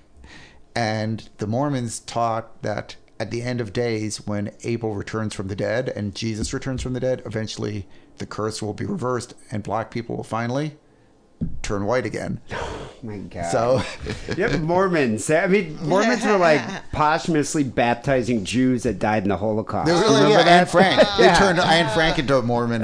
My father was a rabbi. I just remember my father was so angry. Oh my God, he was just like, oh I got the. Mormons. They're just- I, I think they might be worse than the Jehovah's Witnesses. So a big part of the thing is dealing with the fact that his rival, who's stealing his act, believes he'll turn white eventually, and Michael, when he gets vitiligo, starts going like, "Oh my god, maybe It's the, actually could be happening. the mark yeah. of Cain is might be being lifted off of me right now." So That's- I mean, thematically, you deal with some very heavy issues. our second heavy number in the yeah. song in the show is a song where the KKK comes on stage and sings. So it's um, They so- go there, Yeah, but in a fun way. yeah. Yeah, it fun, sounds fun. fun. So, how did you guys find come to audition for the role, or how did you find out about it? I found out about it through a friend of a friend through a drag queen I know. You know Jackie Beat, right? But Jackie B, yeah, yeah. Daniele's in Nora. And, and you? Uh, one of the producers of the show uh, that I've known for a long time uh, called me up and told me he was like, like, this is the "Yeah." perfect role. He's like, I think I think you might like this, and I think I think you should be a part of this. He's seen he's seen me act and, and perform before, so he says I have some people you need to meet. And Julien was like the first person I saw. And I was like, hey, and he's like, go up and do your thing. Had you always wanted to play Joe Jackson? no, I, I always wanted. To, I as soon as I found out about the show, I wanted to be a part of the show. Um, and when I contacted Julien and them, uh, I was like, you know, I didn't know what role really. I was like, uh, uh, maybe I'll try this one. I like about three or four roles I thought, and like maybe you know, just I wanted to be a part of it. Um, so and and plus Joe Jackson, I knew I don't know anything about Joe Jackson. I mean, I, It's like an I mean, angry Capturing in I knew I knew about Michael. You know, I didn't know about no Joe. you know, I know Joe didn't want that. You know, Joe Joe wants to, Joe the actual Joe wants him. You know, he wants you to know about him too. Oh, but, yeah, yeah. but um, so that's how I knowing about Joe and everything, and now having getting the character of Joe, I'm like I'm learning so much. And uh, but no, I I didn't focus on just being Joe, but yeah, I just wanted to be a part of Oh, this. for Yeah. a- for a really cool role. But, Yeah. you, but Yeah, now you have that's the Joe mustache. Yeah, yeah. I was Just gonna comment. green I was gonna comment and a on that. The thing that's so great about in peace. Yeah. He's also deceased. Let's just have a moment. Okay. A little bit of respect. the great thing about Joe is just every picture you look at him is like you're dressing to be a villain in the story. He, like, just like- looked, he just looked like he was angry, just about to get mad at you. yeah, he just You know? always looked like a villain. Like no matter what Yeah. he did, like it's not like oh we'll get to know him. It's then. the fedora. Is it the He's fedora? wearing a fedora with like his collar up. Maybe Ninety that's what it was. Uh, who gets to play Tito? Is Tito in it? Wait, what kind of question? now, what kind of, where'd that come from?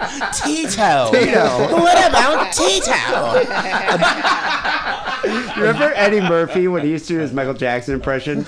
It's like Tito, give me some tissue. My favorite.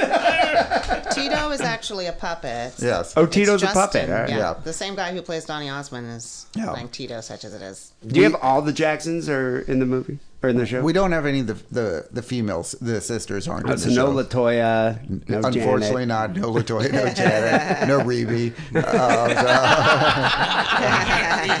that, that, that would be like the eight hour version where we get it. I mean, God, I wish I could do that version because I love La Toya so much. I just like, She's, she's great. Well, Michael started looking a lot more like La Toya later Yes. on. or vice versa. Oh yeah, maybe. Because I don't think I don't know if you know this. Like basically, um, like Michael hated his dad, and he hated that he was growing up to look like his dad and had his dad's nose. So the reason he had plastic surgery was he didn't want to look like his dad, so he got a new nose to look less like his dad. And his dad, like I don't know how long, but right after that. Finds out who Michael's plastic surgeon is, goes to him and goes, Give me the same nose Michael has. Oh, no. Oh, uh-huh. That is diabolical. That's That is a terrible. And so like Joe- Michael's like all happy with his new nose, and Joe shows up and he's just like, "What happened to your nose?" and then La Toya gets the nose, and then Yeah. Janet gets the nose. Yeah. They all start getting the nose. It was like the nose job that every black person was getting. Yeah. You, you couldn't be in Hollywood in the 80s. Like, you had to get a nose job if you wanted to work. Sad. So uh, you're you're it's opening January 25th. Yeah. and uh, it's it's going to be in L.A. Do you Yeah. have plans to take it on a national tour? we're looking into where we're going next. We're hoping to go to you know a- a new, s- a bigger space at a certain point, and then hopefully New York. Yeah. Yeah, So, wow. So, yeah. uh, isn't Michael Jackson getting his own Broadway show? I was reading about this. he is. Um, It's like MJ the musical or something. Yeah, and they kind of after the HBO documentary, they stopped for a little while, and no one knows how they're going to do the new the new musical, but it's all authorized, and we'll see. It'd be great if you two were playing like you, they were on Broadway, you Right. were right off Broadway at the same time. I People mean, getting mad because they got tickets to the wrong one.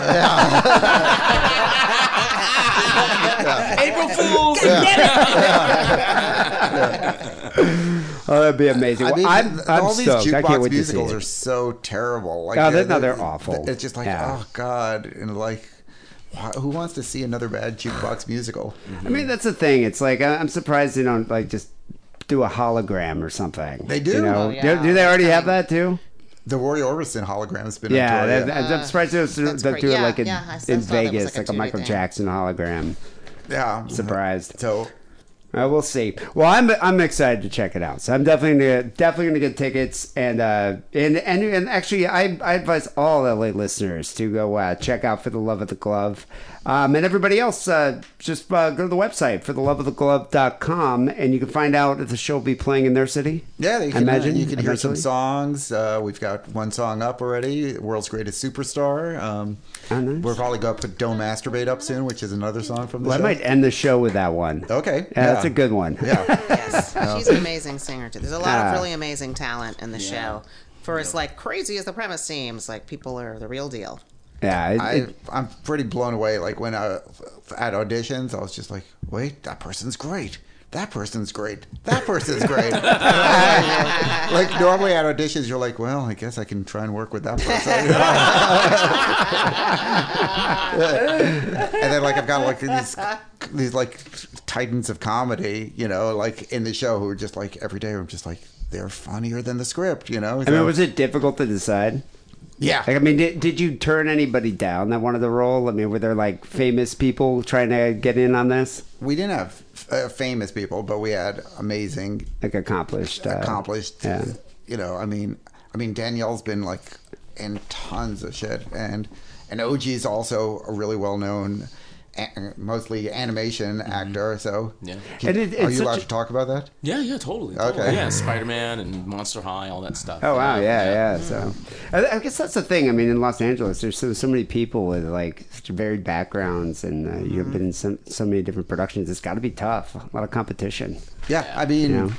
Daniele was on Mad TV. Jerry was on Saturday Night Live and Mr. Show. You know, Yeah. I mean, I mean, and you know, Tough town. Yeah. Yeah. So, Well, I'm very stoked, kid. Thanks for being on the show. Yeah, thanks, thanks for for coming down. us. Yeah, it's been a lot of fun talking to you guys. And uh, people, you definitely have to go check out for the love of uh, of a glove. Yeah. unauthorized musical fable about the life of Michael Jackson is told by his glove. thank you. Definitely want to check it out. Um, Happy New Year, Happy Holidays. Happy Yes, holidays, happy All New right. Year.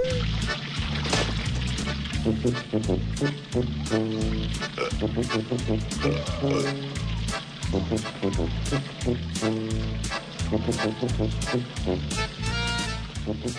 So, Steele, do you ever sometimes think about your child on Christmas Eve and how, with the proper, like, if the kid had a proper father figure, he could have been the next Michael Jackson?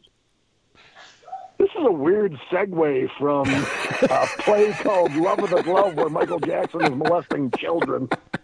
Uh, are you talking about my black baby? Yeah, your child. It's, Sleazy, I don't know if you've heard this story, but I mean, we've we've spoke about the miracle birth probably the past five years on the show. At Yeah, yeah. yeah. Yeah, yeah. so I know. So uh, we probably don't have to rehash the whole story. Steele could probably No, summarize no. it. But Steele, was it? I think it's maybe my own revisionist history. But did it actually happen, the miracle birth, on Christmas Day? Uh, uh, on the, no, but it was very close. I can't remember the exact date, but I can assure you it was like within days of December 25th. Oh, so it was very much around- around Okay, all right, Yeah, all right. was- I thought I it made was that up. time of year. That's that's why it's considered the miracle birth because of it's during the season as well. Not just the fact that it was a white couple giving birth to a black baby, but the fact that it happened during the festive time of the year, in in which we know is uh, the Christmas season. So- and you were one of the wise men. Well, he did wise Yes, up I- that day. Well, or unwise men. Yeah. um, so Steele, how long had you been with this? With your, were you guys married? No, You no, weren't married. Buck- No, we were we were together about two years, maybe Two. Okay, and a two half years. years. And uh, did you have any inkling that she might have been having an affair? I, I think I had an inkling that we were both not faithful to one another. uh, and when I found out she was pregnant, I kind of, you know, there was part of me thinking this might, because the circumstances kind of didn't add up. I'm like, uh, I don't know if this is mine or not, but we we stayed together, and I wanted to be in that delivery room to make sure uh, that that wasn't my kid, and it popped out not being my kid. You had the evidence. Thankfully, she cheated with a black guy and not a white guy. It would have been a lot tougher to figure it out. Well, it depends on what the kid looked like. If he came out looking like Doug Warsaw or something, then you would have known. Yeah, or a frog, Kermit the Frog with big bug eyes and Mike a beard. just with Mike Martin's teeth. Like, Yeah. she's like, Well, put it back yeah, that in. would have been So wait, That so you you were prepared though to be a dad, right? I was prepared either way. Whatever happened, happened. My going into it, my mindset was, I hope this isn't my kid, and I hope it's a different color because it's going to be way funnier. Because I was, I go into everything with the, the comedic aspect in mind. Like I want a good, funny story, and this turned out funnier than I could have possibly imagined. imagined. So it, is. all worked out it is for me. hilarious. So when when the Yeah. baby came out, were the doctors Uh-huh. like, "Oh shit"? Well, Like- the doctor was, but the because there's like nurses assistants or nurses or I don't know what the hell all their titles are in there. There's like 800 fucking people in a birthing room. Like it's like why are all these fucking people in here? But there's a there's a lot of chaos going on. And the two like the two females that were on each side of her pussy when the the, the black baby popped out of her vagina. they both looked at me when the doctor grabbed it and they said congratulations well the doctor's mouth dropped open because he immediately realized this was not a black or this was not a all white child this was a mixed baby and me and the girl that was giving birth were whiter than fucking casper the ghost Oh, so definitely on that day you were like Casper the Ghost. Yeah. yes exactly and the doctor like his mouth dropped like and he looked at the two girls like shaking his head like oh i, I don't let's not i don't think this is a, like trying to tell them without verbally saying it in front like i don't think this is his, This is kid, his kid. is what he was trying to do in a nonverbal manner to the, the, the his assistants around him Well- and of course i'm like kind of chuck like i'm got my head down like oh my god this is sad like if we only had cell phone cameras back then it would have went viral videotape the moment. Where were you Oh, yeah. standing? Were you standing like in front of the vagina so you saw the kid coming out, or Yeah, were you I was, standing I was behind looking her? right over the doctor's. Yeah, I was looking right over the doctor's shoulder when that fucking oh my thing popped god! out. I would not want And to you had see your- Yeah, that. it was amazing. You had your baseball mitt on your hand ready. Ready to catch. yeah, So when the yeah. baby first came I'm out, calling signals. So did, what did she say? Was she like, "Oh, I'm sorry"? Well, Or she just was quiet? Out. I mean, she was uh, kind of dope. Like a lot of Oh, yeah, yeah. give birth, they, they get doped up. Like they get a spinal tap, like in their whatever they call it, where they upper Yeah. epidermal. An Where you, yeah, an epidermal. So, yeah, like up. So she was kind of like she wasn't even really with it. Like she was pretty much out of it when she was giving birth because of the pain. So, but you know, so and she didn't come to for I don't know several hours later or the next morning or whatever is when she was kind of uh, more alert. So she was she was um, really reserved. she kid. I, I don't know how else to describe it. She didn't really. It was, very awkward. It was way more awkward for her than it was for me because I, I I thought it was all funny. She thought that it was like like this was. I think she was hoping it was going to be mine, but she kind of knew that She there's a good didn't know chance it might not be. wow. What's that? And Yeah, no she- apologies or nothing. not like an all out not at that time like later on like uh because i s- we still like fucking hung out for a little little while after that but it was she kind of apologized to me kind of in a backhanded you know not not a real like full fledged like hey i'm sorry i took a black cock and you know so but i didn't but the thing is, is i didn't require an apology like i i, I Yeah, yeah. well, it require sounds like you didn't care. you weren't really vested. yeah, I wasn't because I wasn't gonna. I mean, she maybe wanted. She certainly wanted a much more serious thing after two years. She was pushing marriage like long before this. Well, that's not going to happen like- now. Nah, nah, not. And That was your- thing, uh, as it turns out. Yeah, That was your option out there, right there. exactly. I, that's kind of what I saw it as. Like, well, this. I don't even have to let her down. I don't even have to say I don't like you. I want to leave. This is pretty much giving me a free ticket to get the hell out of here. Well, did you So it kinda did worked out for you me. kick her out of the trailer, or did you leave the trailer? Uh, I left the trailer. so did you the next day did you just like after so she was probably in the hospital for like a day at least right two days Yeah, well, yeah, they. I think she was pretty much out there. They don't keep you around very much anymore, as long as the baby's healthy. Oh, they yeah. pretty much shove you out the door. So I think it was probably the next day she was out of the hospital.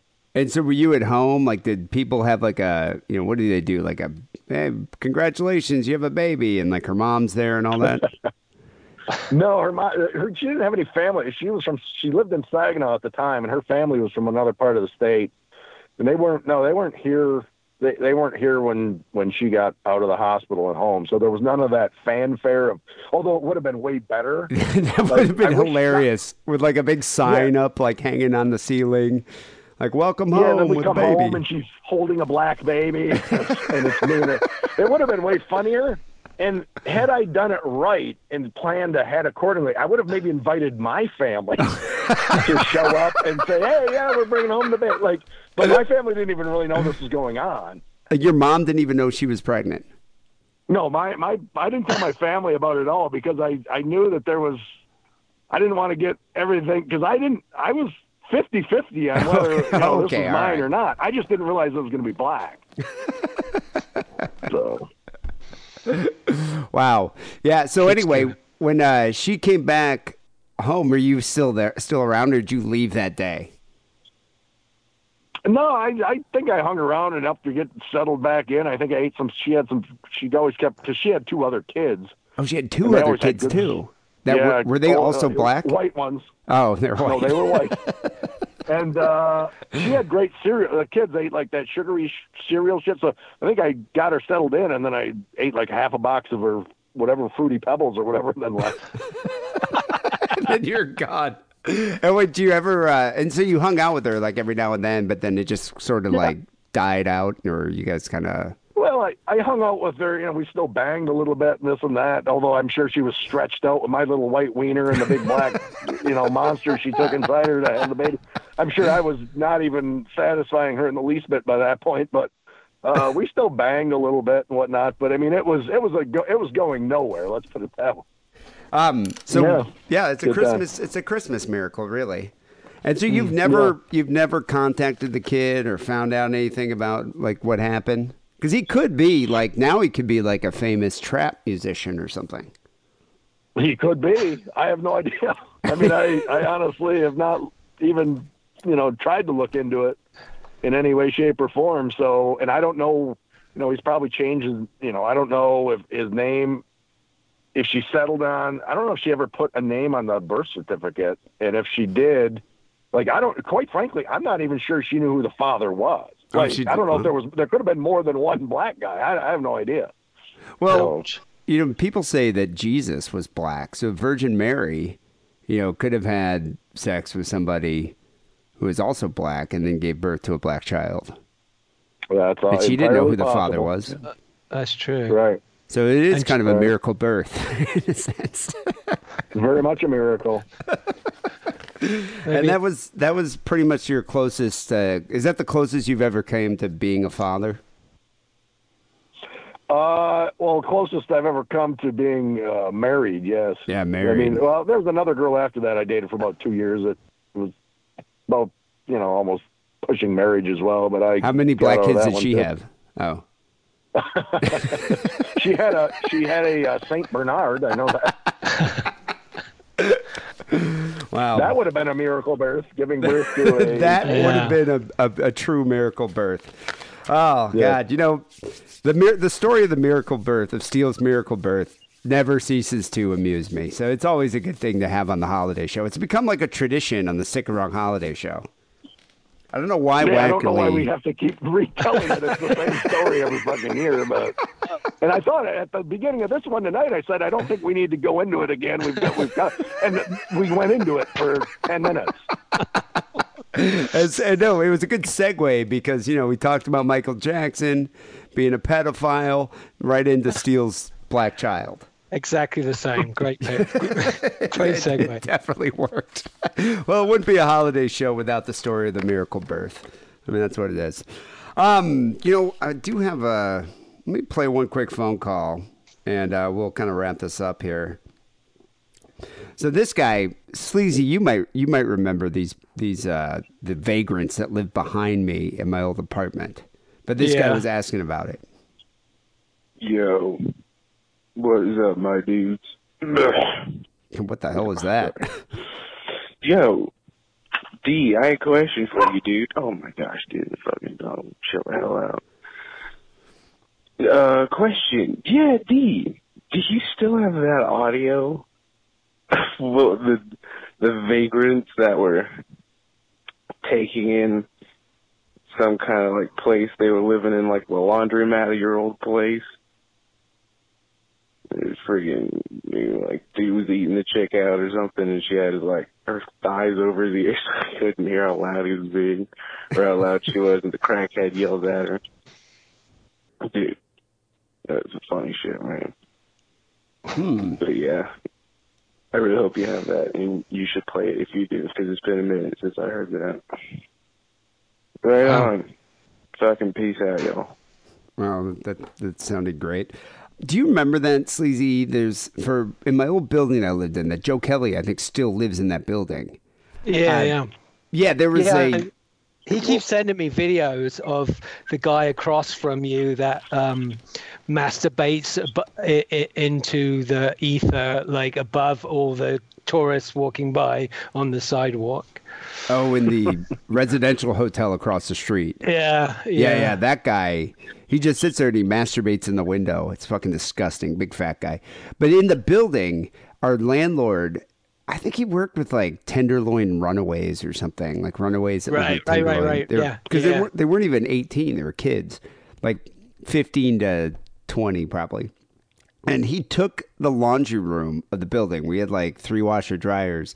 He took them all out and converted it into like a room for these runaway kids. And I was, I, I mean, everyone in the building was like, "What the fuck, dude? You know, why are you letting these people in there?" And I was just kind of like, "I don't want these fucking vagrants living in the building," because they ended up ripping off, uh, they're breaking into people's apartments, like climbing up the fire escape, and that's how they ended Oh, up getting wow. kicked out. But anyway, during that three or four month period before they got kicked out, this couple is like a guy and a girl would have the loudest sex. Like it was so loud and it was so fake. Cause I know, I know it's it's not that good. You know, I know it is, especially when you're like fucking a 16 year old kid. You probably last like two minutes. But yeah, this girl, I don't know if she's getting eaten out or whatever. But yeah, you, I mean, she was like acting like she was like fucking porcelain or something, or Jenna Jameson, just like, eh, eh, like screaming. And so one time These we were the doing, homeless kids or the runaway kids? yeah, the homeless kids. Yeah. And uh, one time we were doing a podcast, and I remember Wackerly was like, "What the fuck is that?" Because you could hear it. Because I was right above, like two, you know, two floors above the laundry room, and it was so loud. And so we just ended up like putting the mic out the window just to listen to it. And uh, Wow. yeah. And then meanwhile, like there's that crackhead that lived uh, like in the residential hotel that was like adjacent to my building. He This- started screaming, "Shut the fuck up!" And it was like a whole mess. Was- yeah, and it was just kind of uh, yeah. There's that a building whole sucked. like menagerie of nonsense in that building. I mean, Joe, Joe's like uh, crazy uh, meth head neighbor that bangs on the door at three o'clock in the morning, having a heart attack or something, and then call, call having to call the authorities. And like the other day, he, he banged on the door at three o'clock saying he's having this uh, heart attack, and then the the paramedics came and they said we just we just gave this guy medical attention at Union Square on the same day. they recognized him. Well, he that guy's that guy's on like SSI or something. He's been living in that building for twenty some odd years, and he's this gay dude that had a stroke. He is so he is so fucking gross. This guy. He had a stroke, and he will go and bring homeless guys from the street up to his apartment and have sex with them. Like he'll bugger homeless guys.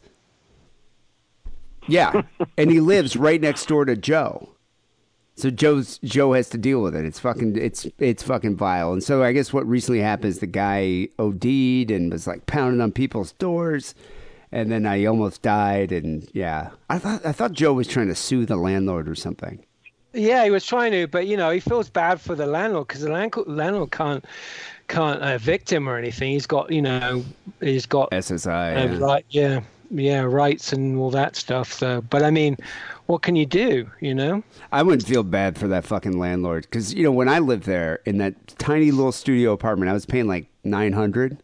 You know how much the fucking apartments are now there? Like twenty eight. Shut up. Yeah, like that. Some of the units on the top floors are like twenty eight hundred dollars for a tiny little And- fucking studio. And then you walk out and you've, you've uh, yeah, and there's every- like human yeah. feces and fucking hypodermic needles. Yeah. Twenty eight hundred bucks a month. Such a rip. Anyway. All right, we got to wrap up. Um, people, you can always call the Sick and Wrong hotline at 323-522-4032.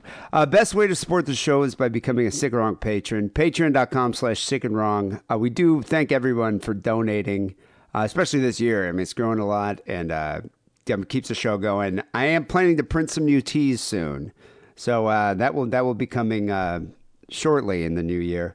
Uh, we also did uh, this week. Sleazy E subbed on the Patreon. We did another story about an angry father in a Santa suit murdering his family, and then Nice. um, yeah, and then I have a bunch of outtakes that we did with Julien and Daniele and Ogie from uh, from the musical, the Michael Jackson musical, just talking about some weird Michael Jackson stories and Marvin Gaye stories that they learned. So go check it out, patreon.com slash sick and wrong. Uh, finally, here's Sick and Wrong Song of the Week. We're going to end uh, the show here with one of the songs from the from the For the Love of a Glove musical. It's called "Don't Masturbate." Apparently, did you guys know this? That Michael Jackson and the, and the Jacksons were uh, Jehovah's Witnesses. Yes. Yes. I didn't know that. I don't know why I didn't know that. But in the Jehovah's Witness philosophy, they feel, and this is what Michael Jackson's taught, if you masturbate, you turn gay. Like, Oh, I as must soon, be the gayest man on the planet. I was thinking it explains a lot about Steele. Um, but yeah, so from a young age, Michael Jackson, you know, his parents taught him that, you know, in the church, that if you touch yourself, if you uh, masturbate, you turn gay. And so his brothers, like, had a running joke that Michael Jackson jacked off all the time, and that's why he was so gay when he was a kid. and so they used to tease him a lot. Prophecy. Yeah. so it kind of explains what happened. But yeah, like um there are a couple things that they do in the play. Like I also didn't know this, but do you know there's a rivalry with uh, the Jacksons and the Osmonds? Donny and No. Marie. Well, they, what were they? Were they Jehovah's Witnesses as well, right? They're no, Mormons. they're Mormon. Mormons. Mormon. Oh, okay. okay. Yeah. But apparently, I guess a lot of uh, you know they they I guess ripped off the style and the the melody of a lot of their songs and did their own whitewash versions. Oh, So oh, okay. people used to be yeah people used to say there's some cultural appropriation going on there. I you know I didn't know. I guess I was too young to even be that familiar with the Osmonds music, but they were kind of like the Branson, Missouri acceptable version, you know, non-black version of the Jackson Five. So They're you still know, going. Like I just saw a, of like in Ve- in Vegas there was like a a picture of her like on the side of one of the casinos that's about you know 20 stories tall. Hmm. She's still They're still still, performing? performing in Vegas. Yeah. God, they must be Was old. it for performing or the Nutrisystem diet? Because she's on a TV ad like every two minutes for Nutrisystem or something. And quite frankly, she's much more jerk offable now than she was when she was popular, like in the seventies. Yeah. She's a hot piece of ass now. Do you think Donny was getting some from Marie? Donny's a hot piece of ass too. See, Steele's been masturbating way too much over Yeah. the years. Look what to happened. the Yes. Osmonds. Yeah, look what happened. So anyway, we're going to end the show here with "Don't Masturbate" from the musical "For the Love of a Glove." This is music that was uh, composed by Drew Erickson, Nicole Morier, and uh, Max Townsley. I'd like to thank Julien, Daniele, and Ogie for being on the show, talking about the musical, and people can go check out for the love of a glove.com to find out if uh, the show might be coming to your city. Uh, Steele and Sleazy E, thanks for guest hosting. Awesome. It's been fun. Been a good Yeah, time. good You're times. welcome. Yeah, happy uh, happy Kwanzaa, happy Hanukkah, Happy New Year. Happy New Year. Um, And- pe- people will be back and next happy week. holidays. Yeah, happy holidays. We'll be back next week with episode 720, which will be the first Sick and show in the new year. Um, anyway, happy New Year. Take it sleazy. We'll be back next week. Ooh,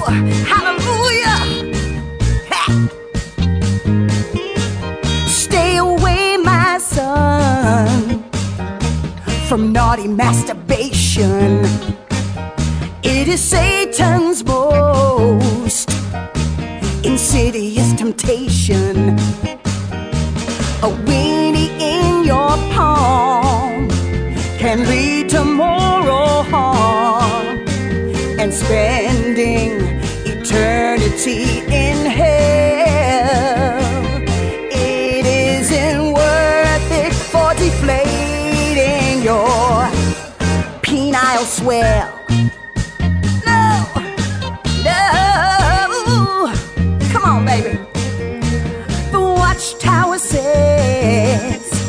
it leads to homosexuality which is not a part of any healthy form of morality.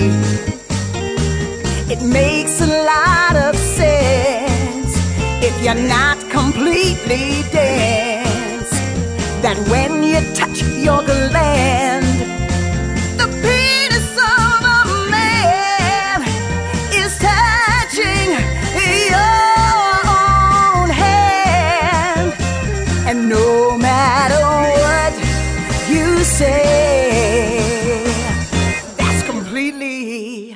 gay.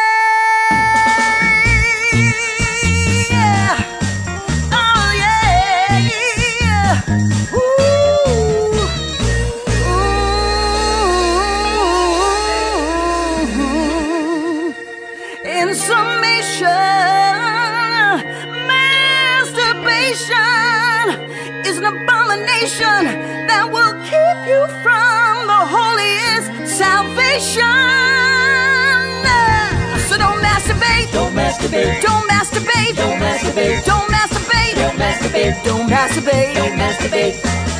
Don't be gay. Just be straight. Don't be gay. Just be straight. Don't masturbate. Don't masturbate. I don't masturbate. Don't masturbate. Don't masturbate. Don't masturbate. I don't masturbate. Don't masturbate. Don't hug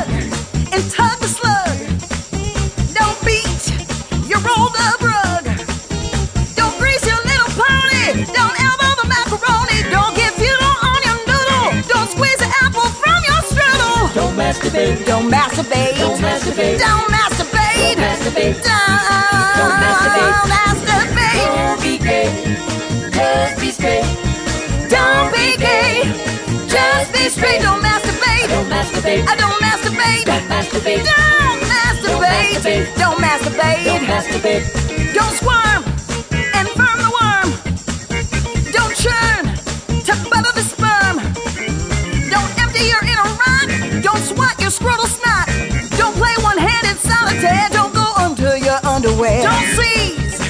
your own fist the part from which piss is hissed. Don't take out what should be in. Don't unleash the of sin. Don't commit this wicked you'll earn eternal wrath. And eternity is very long. Not worth it for stroking. Masturbate. Don't masturbate. Don't masturbate. Don't masturbate. Don't masturbate. I don't masturbate. Don't you masturbate no more. Don't you do it. Don't no no no no no. I'm going to ask you this, and it's embarrassing for me to ask you this, but I'm going to ask you anyway. Are you a virgin? How could you ask me that question? I'm just, I just want to know. I want to know. I'm a gentleman. You're a gentleman. I'm a gentleman. So I'm a gentleman. So, okay, I would interpret that to mean that means that you believe that a lady is a lady, and therefore. That's something that's private. I mean, you know, shouldn't be spoken about openly. You can call me old-fashioned if you want, but you know, to me that's very personal. so you're not going to answer it. I'm embarrassed.